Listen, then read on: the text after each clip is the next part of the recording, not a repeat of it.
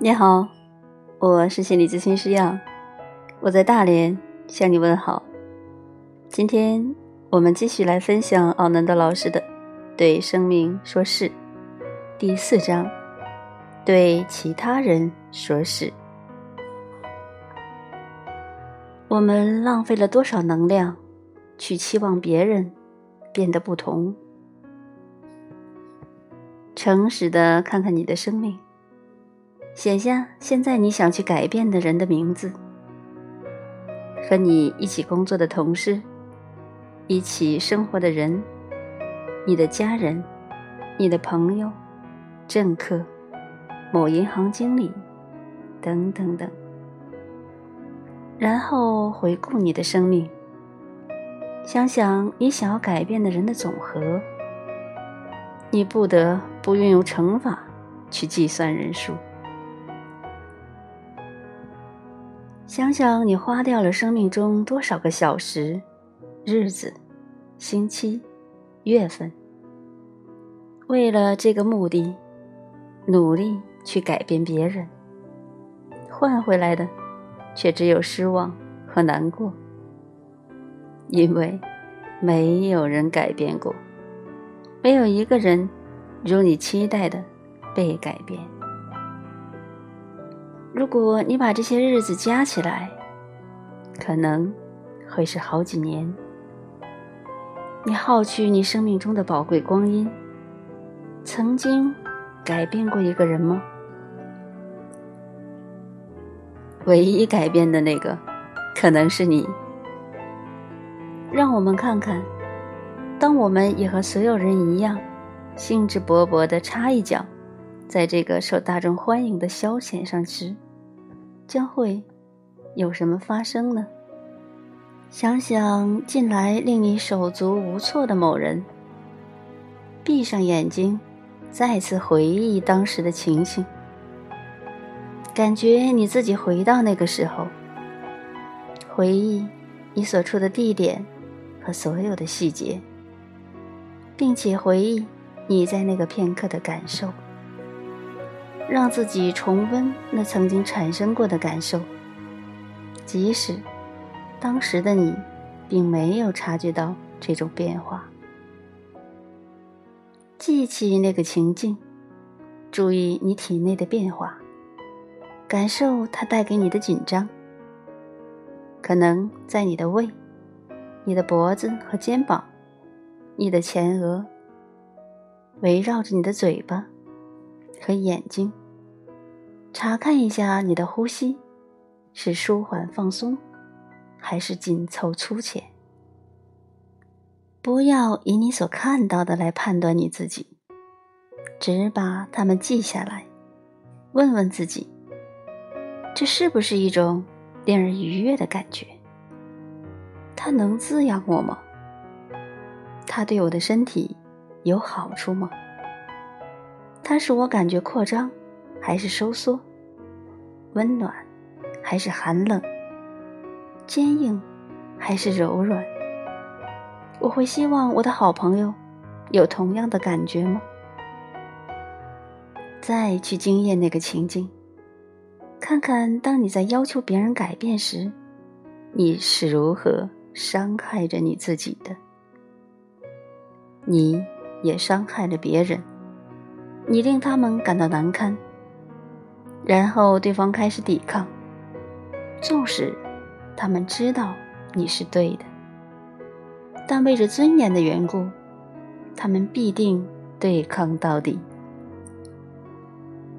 要他们屈服，等于是要他们当上孩子的角色，被告知你懂得比他们的多，你很清楚他们需要什么。或应该怎样？自我绝不容许这样的事情发生。经验告诉你，你越尝试着去改变别人，别人会越加反抗你。这形成了恶性循环，然后你们两个都感到更糟。因此，试图改变他人。犹如以头撞墙般的愚昧无知，不管怎样，当你问自己：改变他人真的是我的责任吗？这样尊重他们吗？你会得到什么样的答案呢？你的大脑会做出很合理的解释，这是为了他们好，他们看不到自己的毛病对他们自己和别人所造成的不利影响。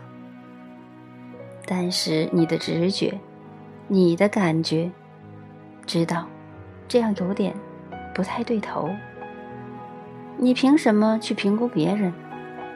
你觉得自己高人一等吗？你很完美是不是？好，下一篇。与别人冲突的背后，是一个受了伤的自我。只要你明白到这一点。你就有机会看到你自己，并问：为什么我这么坚持要去改变这个人？假如你对自己坦诚，你会看到，在你所有合理化的理由背后，你有一个受了伤的自我，正对着别人说：“你无视我，不尊重我，也不喜欢我，你不爱我，也不接受我。”等诸如此类的话语，这就是隐藏在我们和别人冲突背后的一个感受不到爱、被欣赏和被接受的自我。如果你能够认出自己身上的自我，你也能够认出别人身上的。而觉察，就是解决所有冲突的妙方灵药。这是什么意思？当我们感到不被尊重和接受时，我们会采取报复。它可能是不顾一切的大动干戈，也可能是暗还鬼胎的静候时机。不管是直接的恶言相向，还是间接的恶意破坏，报复心制造出恶性循环的冲突，而这往往是一发不可收拾的。假如你能了解你对别人反应的原因，以及你期望他们哪方面的改变，那么你便知道要为自己负上怎样的责任，你将得到更多的有利选择。要以给自己更多的尊重和欣赏作为开始，因为如果你真正欣赏和接受你自己，别人对你的反应。还可能影响你吗？你还需要用别人对你的顺应来肯定你自己吗？深入思考一下。假如你察觉到是你内在的无意识造成你对别人的反应，你渴望被认同、接受和爱，那么你内在将会产生一种力量，停止。这种自我斗争，你意识到受了伤的自我做出的报复，其实是幼稚和可笑的。了解到这一点，能让你如释重负，你放下了。这种了解也让你谦恭，并且把你带回到自己，与自己恢复联系。回到自己的同时。让你有机会看到，人们是怎样的被自己的无意识所带动，是怎样的人生，怎样的经历，构成了他们。当他们还是孩子的时候，他们是怎样被对待？他们的无能为力，怎样的构成了他们的信念？以及，他们对爱的渴望是多么强烈？把渴望被接受和伤痛连接，从而连接上别人的伤痛和渴望被接受，开辟一条大道。